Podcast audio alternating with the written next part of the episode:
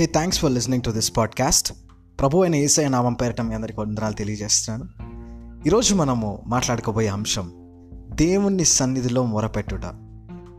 మన జీవితంలో చాలాసార్లు అనేక విషయాలు మనం ఆశపడుతూ దానికోసం ఎదురు చూస్తూ ఉంటాం. అయితే అవి జరగనప్పుడు దేవుని మీద మనం మనసును వచ్చుకొని బాధపడుతుంటాం కదా.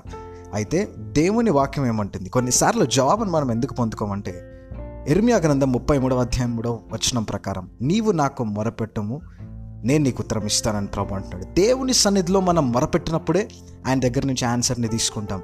చాలా వాటిలో మనం చిక్కుకున్నప్పుడు బ్రేక్ త్రూ లేదని చెప్పేసి ఇరుక్కుపోయాయని చెప్పేసి బాధపడుతూ ఉంటాం కానీ ఎప్పుడైనా సరే మనము ఆపత్కాలంలో ఆయనను వేడుకున్నప్పుడు ఆయన మనల్ని విడిపిస్తాడంట. కాబట్టి ఎలాంటి పరిస్థితుల్లో ఉన్నా దేవుని సన్నిధిలో మనం మొరపెట్టే వాళ్ళలాగా ఉంటే దేవుడు దాని నుంచి మనల్ని విడిపించడానికి ఆయన సిద్ధంగా ఉన్నాడు.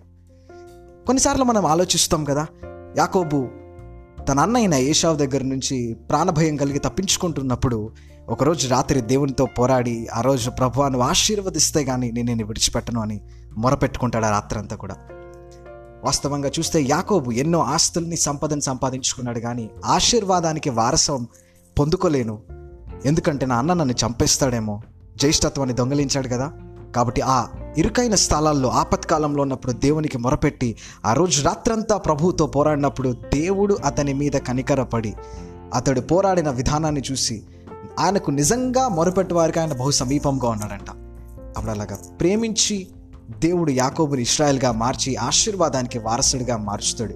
ఈరోజు మనం కూడా ఏ పరిస్థితుల్లో ఉన్నా ఒకటి నేర్చుకోవాలి. దేవునికి మొరపెట్టి ఆయన సన్నిధిలో ప్రార్థన చేస్తే ఏ విధమైన సిచ్యువేషన్స్లో మనం ఇరుక్కున్న దేవుడు వాటి నుంచి తప్పించి విడిపించడానికి సిద్ధంగా ఉన్నాడు. అలాగే జరగబోయే సంగతులను రాబోయే దినాల్లో జరగబోయే ప్రతి కార్యమును దేవుడు తెలియజేసి మనల్ని తప్పిస్తాడంట. దేవుని వాక్యం అంటుంది కదా? ఆయన ఏం చెప్తున్నాడంటే ఆయన వాక్యంలో ఆయనకు మొరపెడితే అంటే ఆయన ఉత్తరం ఖచ్చితంగా ఇస్తాడంట. దేవుని వాక్యం చెప్పినట్టుగా ఆయన తన పిల్లలు రొట్టెనడిగితే రాతినివ్వడంట. నువ్వు తడితే ఆయన తప్పకుండా వాకిళ్ళు తీరుస్తాడంట. అలాగా వాకిలి తీసి నీకు కావాల్సిన ప్రతిదీ నా ప్రభు దయచేసి దీవించాలని ఆశపడుతున్నాడు. కాబట్టి దేవుని సన్నిధిలో మొరపెట్టే పిల్లల్లాగుందాం. దేవుని అత్యధికమైన దీవెనలు పొందుకుందాం. దేవుడి మాటలను ఆశీర్వదించి దీవించును గాక ప్రైజ్ ద లాడ్